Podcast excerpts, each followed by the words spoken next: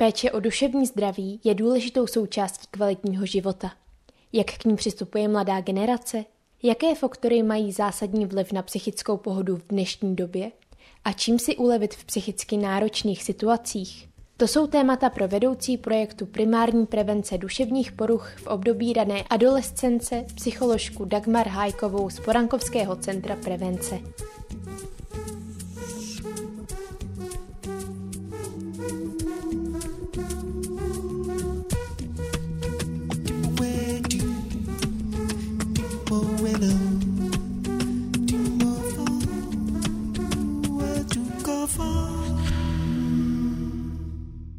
Dobrý den. Dobrý den. Ze začátku se pojďme pobavit o duševním zdraví mladých lidí. Jak to vy jako psycholožka vnímáte? Zajímají se dnes mladí o své duševní zdraví? Je to pro ně velké téma? Já bych asi ze začátku se trošku víc i pobavila o tom, co je to duševní zdraví, protože mám pocit, že v dnešním století je to téma obecně, že každý mluví o duševním zdraví, ale málo kdo se vlastně zamyslí nad tím, co to znamená. A takhle nějak je to podobně i u těch mladých lidí, že ono je to hodně jako téma, které láká, ale málo kdo vlastně domyslí do detailu, co toto mé duševní zdraví znamená. A já jako psycholog vlastně i ve své primárně preventivní práci v podaných rukou, tak vycházíme vlastně z holistické definice člověka. Že člověk je biopsychosociálně spirituální bytí a to vlastně znamená, že tohle je zdraví člověka. A každá ta složka se navzájem velmi ovlivňuje. Takže například, když uvedu příklad, když člověk onemocní nějakou nevylečitelnou chorobou, což je vlastně ta biologická složka, tak se to velmi významně promítne i do té psychologické složky pardon, do té sociální složky, do toho, jak se k němu začne chovat okolí, jak se k němu začnou chovat známí a samozřejmě i do té spirituální složky. Ta spirituální složka to nemusí být jenom náboženství, ale je to obecně postoj k životu. Proč já si myslím, že tu jsem, jaký je pro mě smysl života, což je velmi velké téma mladých lidí, kteří dospívají. A každý z nás tu spirituální složku má a je důležité vědět, eh, kde ji mám, protože ovlivňuje moje životní postoje. Takže vlastně to duševní zdraví je takové velmi komplexní a je velmi úzce spojené i s fyzickým zdravím. Uh-huh, uh-huh. Když jsme si to tady takhle definovali, je pro nás přirozené to takhle řešit. Setkáváme se občas s názory, většinou od těch starších generací, že generace Z jak je teď ta nejmladší označována, tak možná to své duševní zdraví moc řeší, moc řeší ty svoje problémy, nenechají to být, že se možná moc zabírají sami sebou. Je to vlastně špatně nebo je to dobře? Nepřispívá tenhle ten narrativ spíš ke generační propasti? Jo, já vám rozumím a zase slyším spoustu otázek v jedné. Um, já si myslím, že zajímat se o duševní zdraví je intuitivní a mhm. že každý z nás to dělá, ale nemusí to, nemusíme to třeba nazývat duševním zdravím. Ale os, e, obecně, když je prostě člověku špatně, tak je mu špatně a většinou, pokud ještě má sílu, tak hledá příčinu toho, proč je mu špatně. A pokud ji nemá, tak se spíš do toho propadá a okolí třeba hledá příčinu. Takže obecně intuitivně si myslím, že se každý o, o, o sebe zajímá, ale ne každý to třeba nazývá tím pojmem duševní zdraví. A co se týče těch generací, tak uh, myslím si, že vlastně nyní, nynější generace žije v úplně nesrovnatelné době. Um, hlavně třeba co se týče rozmachu kyberprostoru, sociálních sítí a uh, vlastně těch technologických vymožeností, že opravdu to šlo všechno tak moc dopředu, že je to nesrovnatelné s minulým stoletím. A asi bych nechtěla zabíhat do toho, jestli vydrží méně, vydrží více, ale obecně si myslím, že tady tohle tu bylo taky vždycky. Že když člověk vlastně stárne a přesouvá se do té starší a starší generace, tak má vždycky pocit, že ti, co přišli po něm, vydrží méně. Že za jeho mladých let to bylo lépe. A tohle tu bylo vždy, nezávisle na, to, na tom, co se vlastně děje v tomto století. Ale to, co se vlastně děje v tomto století a rozmach toho kyberprostoru, tak eh, mladí lidé jsou zahlceni neskutečným množstvím informací, na které není náš mozek připravený. A to znamená, že vlastně eh, můžou se vyskytovat nějaké duševní problémy, eh, které třeba se u té předchozí generace vyskytovaly méně jde to s dobou a je to vlastně způsobeno um, i tím životním stylem, který je v tomto století nastavený, i těma požadavkama a tak dále. Samozřejmě ten informační přínos je nevyčerpatelný s těmi sociálními sítěmi, jak všichni to konzumují. Týkají se ty problémy, které mladí lidé řeší právě s tím zahlcením? Co teď nejčastěji mladí lidé řeší? S čím se ve své praxi stýkáte?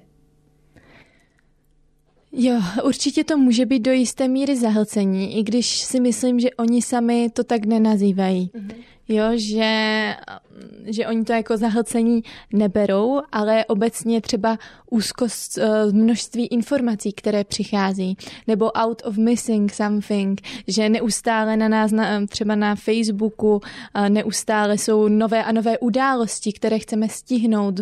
Bojíme se, že o, ně, o něco přijdeme, jsme na nějakém místě, podíváme se na Insta Stories a najednou máme pocit, že bychom měli být někde jinde, jo? Že nám něco utíká. Ano, což vlastně může být úzkost, nebo i to, a to vlastně se o tom poslední dobou hodně mluví, ale mám pocit, že je hodně obecně, jo? že na internetu si každý z nás tvoří svět, který vypadá hezky pomocí různých filtrů, pomocí různých vymožeností a vlastně potom to budí jiné očekávání pro náš život.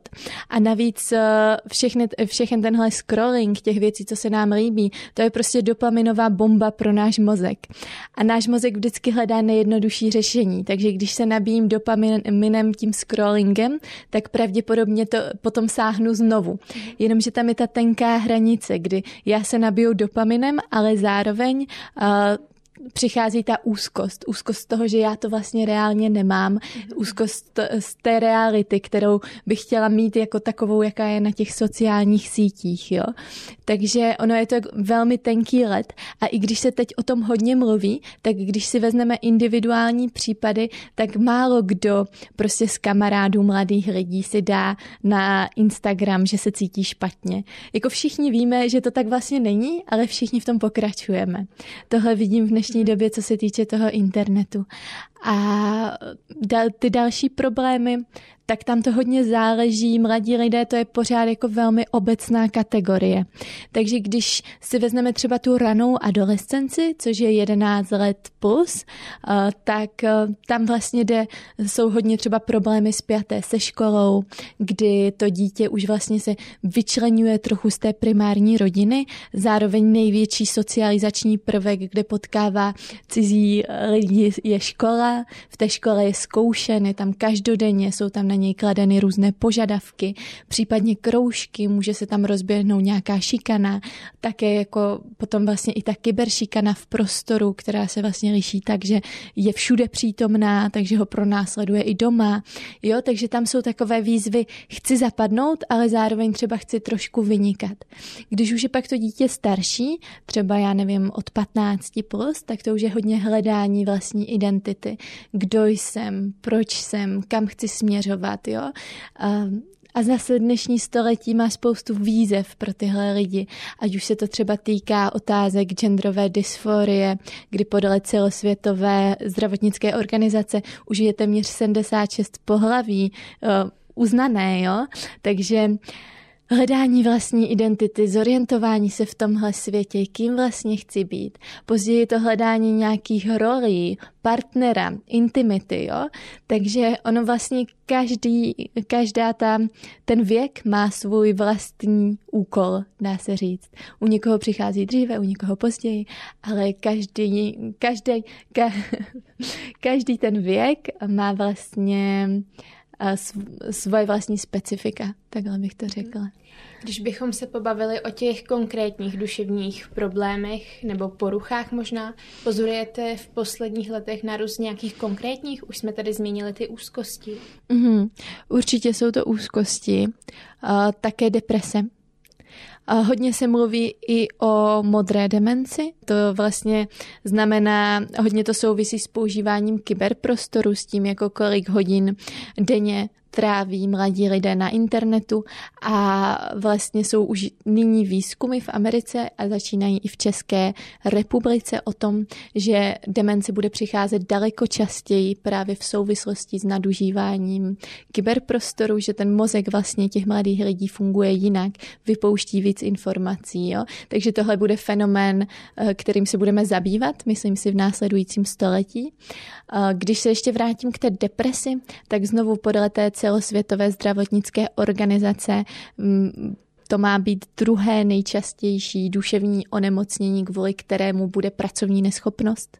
Že vlastně ten mozek zřejmě nestíhá tempo dnešní doby a může vlastně reagovat i touhle, uh, tímto onemocněním. Uh, Dále, co určitě jsou problémy, tak třeba i s agresivitou, se zvládáním agrese. Potom sebepoškozování se hodně vyskytuje.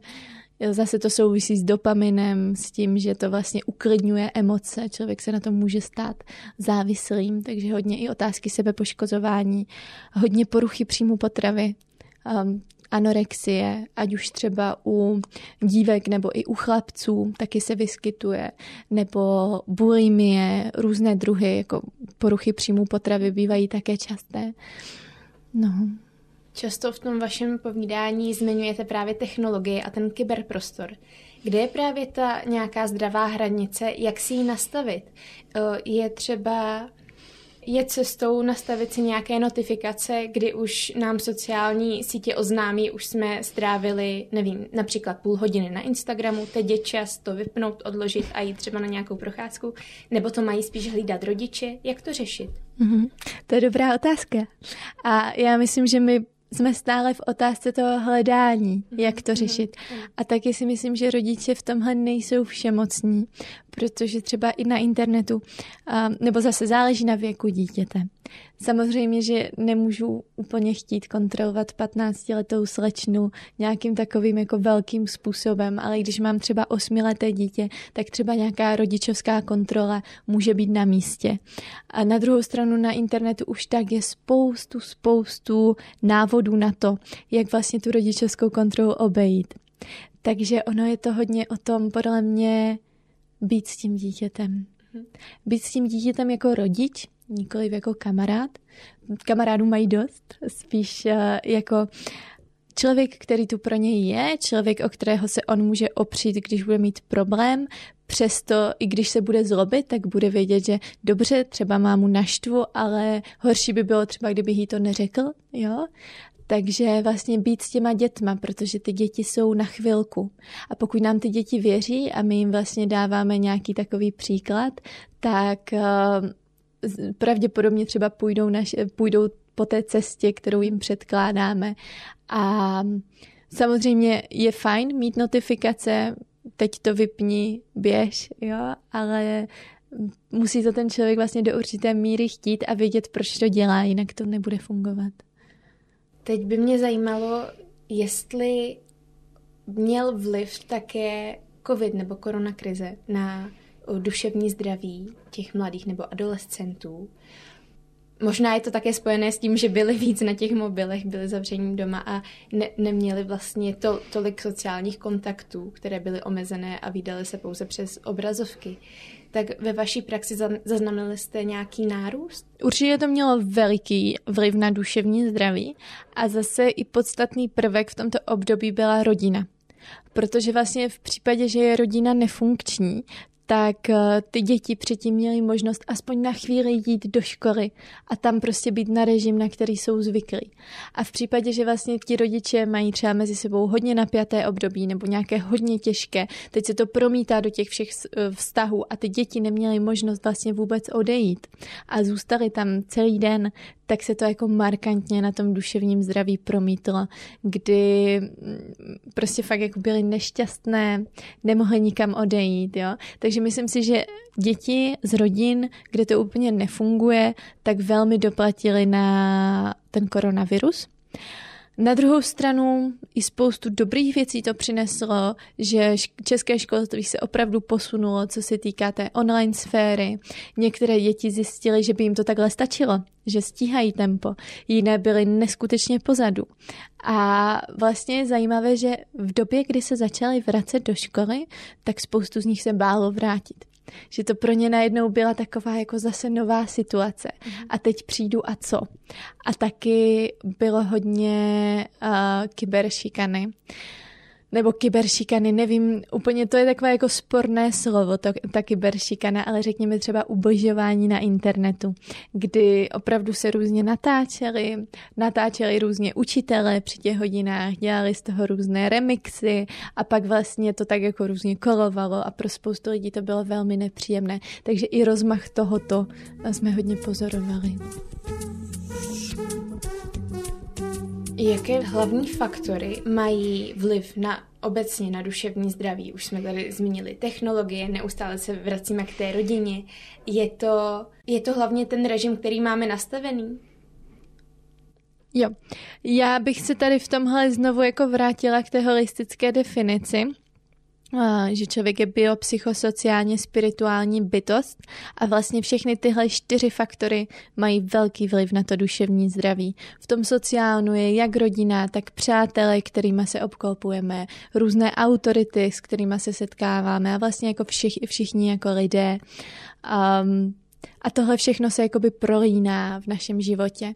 A kromě téhle základní definice určitě mají vliv na duševní zdraví i nečekané životní události, ať už je to smrt um, někoho blízkého, nebo u dětí to může být i smrt mazlíčka, kterou mhm. můžou prožívat daleko vícenásobně um, daleko více násobněji, než třeba si do, dospělí vůbec dokáží představit, jo.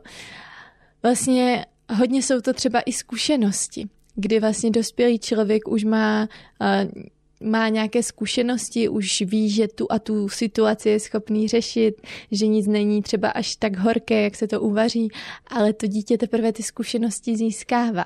Takže mu se stane něco, co třeba v očích dospělého může být banální, ale vidí to jako neskutečný problém, který se nevyřeší. Jo? A fakt jako to vnímá jinak, proto vlastně je fakt důležité mluvit, mluvit, mluvit se svýma dětma. A potom určitě to už jste tak jako naznačovala, tak za mě, co nejvíc my můžeme ovlivnit, je náš životní styl. A to vlastně my jsme páni životního stylu už od toho, kdy jsme byli dítě, až vlastně po celý náš život. A můžeme nějakým způsobem přemýšlet nad tím, co nám funguje, co podporuje naše duševní zdraví a co naopak nefunguje nebo co děláme blbě. A vlastně každý z nás to tak nějak intuitivně má nastavené, ale je potřeba tyto věci zvědomit tak, aby nám sloužily. Takže třeba my s dětmi během primárních programů toho duševního zdraví tak eh, zvědomujeme tyhle věci. A zase se to snažíme nastavit v těch čtyřech částech eh, té holistické definice člověka. Takže například fyzická, eh, biologická část, tak tam vím, že mi hodně funguje, když se pořádně vyspím, nebo když se projdu na dlouhou procházku, nebo když si půjdu zahrát volejbal, jo? tak to je ta biologická část. Ta psychologická část, tak to jsou takové ty stavy flow, kdy najednou zapomeneme na čas a může to být četba, může to být uh, třeba i hraní počítačových her, které do určité míry rozvíjí kreativitu, když to opravdu jako není přehnané. Může to být poslouchání hudby, tanec, malování. Pak ta sociální sféra.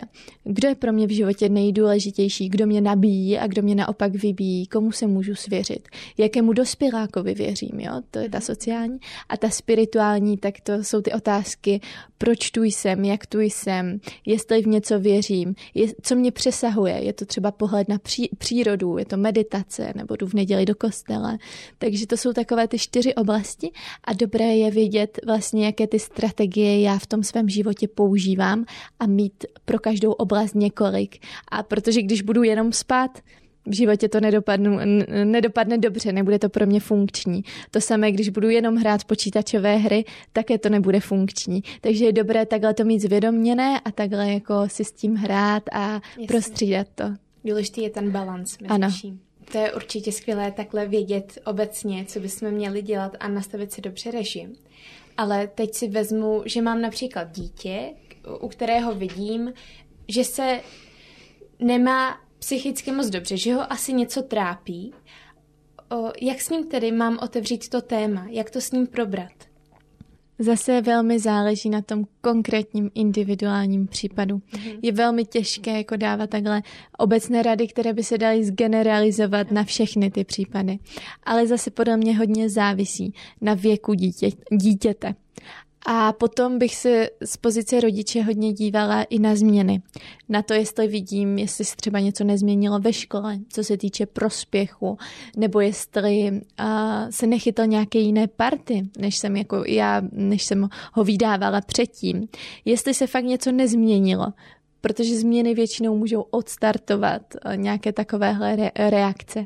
A pak samozřejmě být tu pro to dítě, snažit se s ním mluvit, ale zároveň být i citlivý k jeho dospívání, k tomu, že vlastně ono se má od nás trošku separovat, když se bavíme o tom dospívání. Je to zdravé.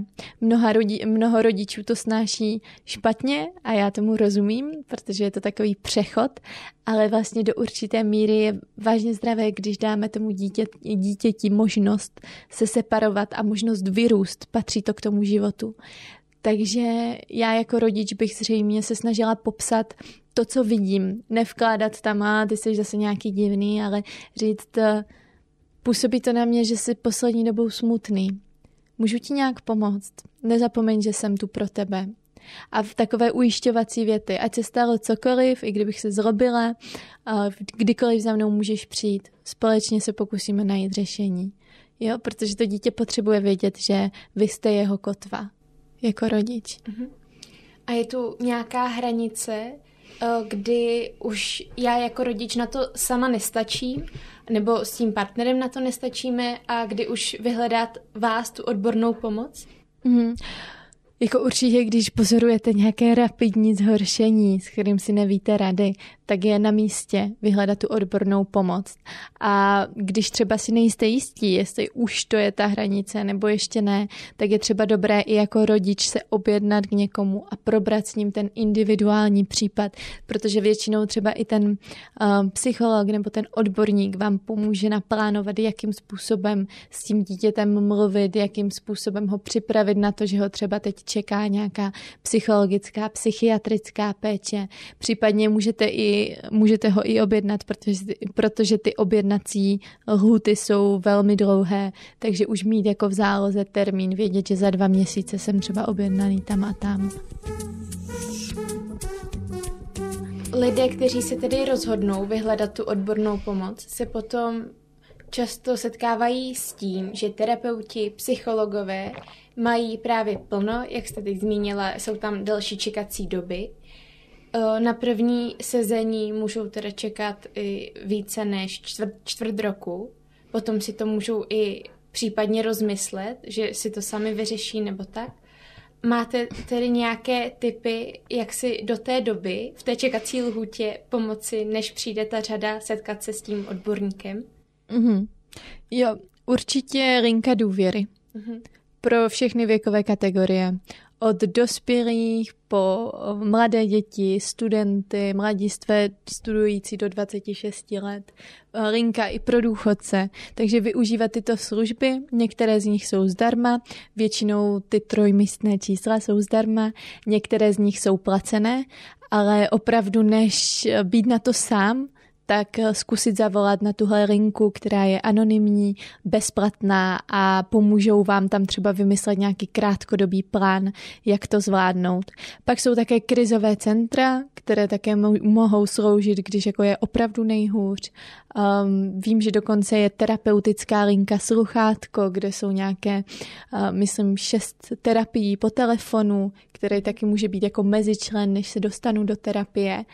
A potom um, ještě pořád spousta lidí o tom neví, ale i koronavirus nás naučil používat terapie online. A samozřejmě, že je lepší mít terapii tváří v tvář, mm-hmm. ale já vždycky říkám, že je lepší mít terapii online než vůbec. A většina terapeutů třeba má ještě v onlineu prostor, byť ho nemají tváří v tvář. Mm-hmm. Takže pokud je to akutní, tak opravdu mm, doporučuji využít i online terapie. A pro někoho to může být uh, i příjemnější být doma v tom svém bezpečí, ano. Pokud máme domov jako to naše bezpečí samozřejmě a připojit se aspoň tak. Tady je zase důležité, jak říkáte, uh, mít možnost soukromí. Ano. Abych fakt se nemusel bát, že za dveřmi mě někdo slyší a mít možnost toho bezpečného místa.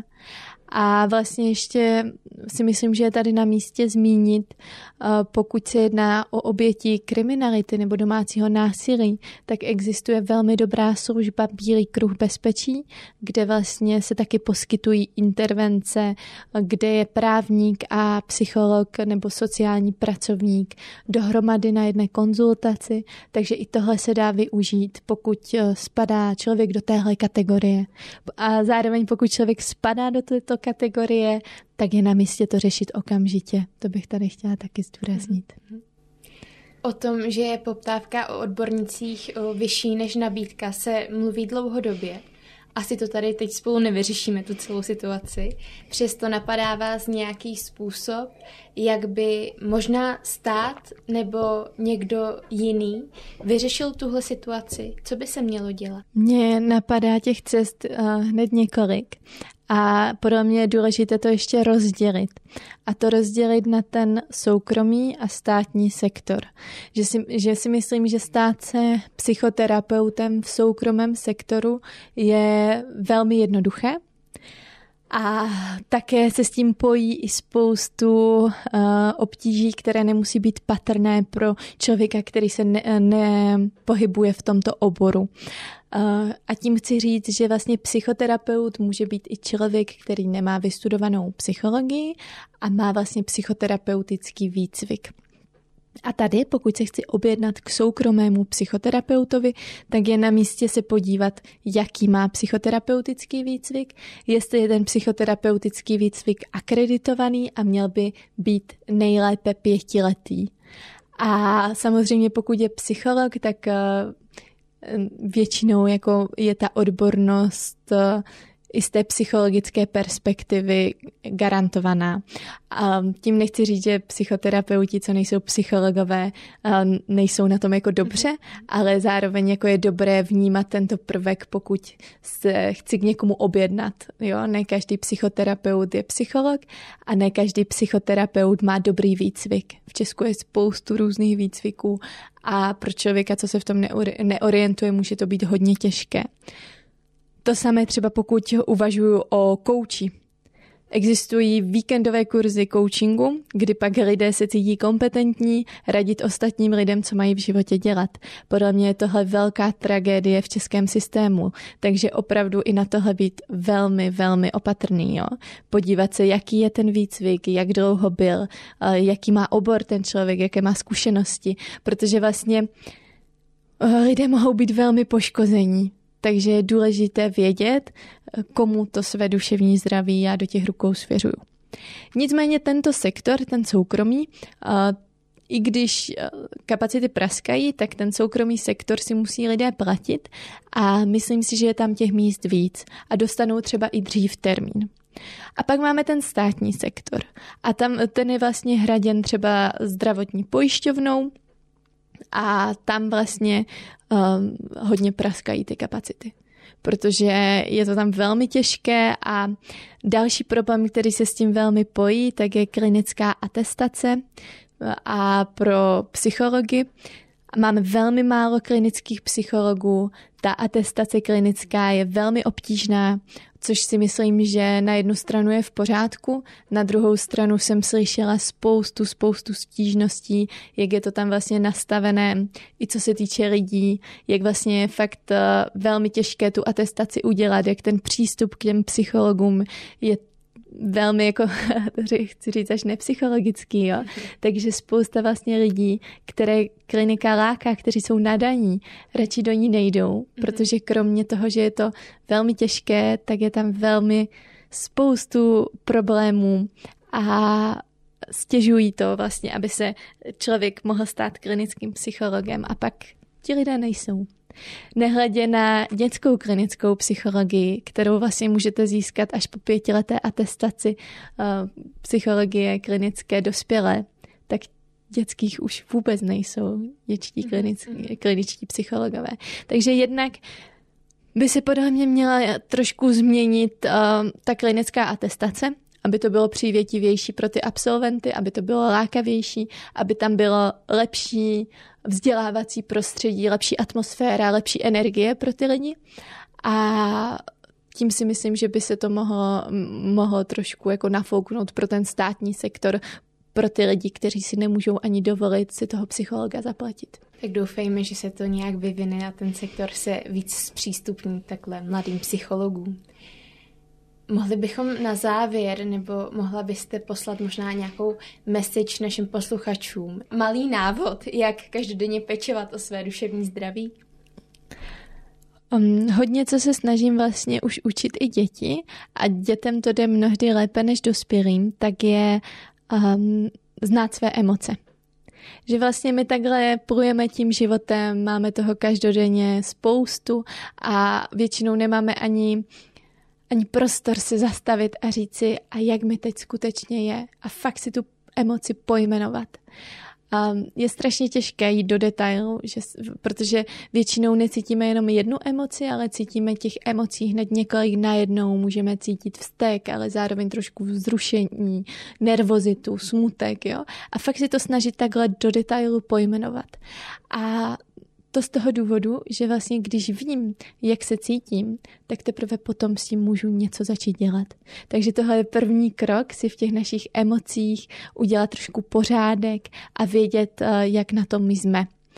A pak, co mě ještě napadá, tak eh, i z hlediska vědeckých výzkumů, tak velmi funguje takzvaný deník vděčnosti. To znamená, že si každý den napíšete tři věci, za které jste vděčný, vděčná a co nejvíc do detailu. Vždycky, když člověk začne psát deník vděčnosti, tak ze začátku to bývá dost obecné. Jsem vděčný za své zdraví, jsem vděčný za svoji rodinu, ale pak vlastně jít co nejvíc do detailu. Dneska jsem byl vděčný za to, že jsem si dal výbornou svíčkovou. Dneska jsem byl vděčný za to, že mi zavolala moje kamarádka z mládí a v pět minut jsme spolu mluvili. A opravdu si to takhle co nejvíc do detailu psát a již po deseti dnech se vlastně velmi pomaličku zvýší kvalita života, že mozek je vlastně nucen přemýšlet na tou vděčností a automaticky začne být vděčnější a začneme lépe vidět ty věci, co nás těší. Děkuji vám moc, Dagmar, za krásný rozhovor. Bylo to moc obohacující, aspoň pro mě. Doufám, že i pro posluchače. A ať se vám daří. Děkuji moc za pozvání. Děkuji i vám, našim posluchačům. Nezapomeňte podcast odebírat ve svých aplikacích a budu se na vás těšit brzy naslyšenou.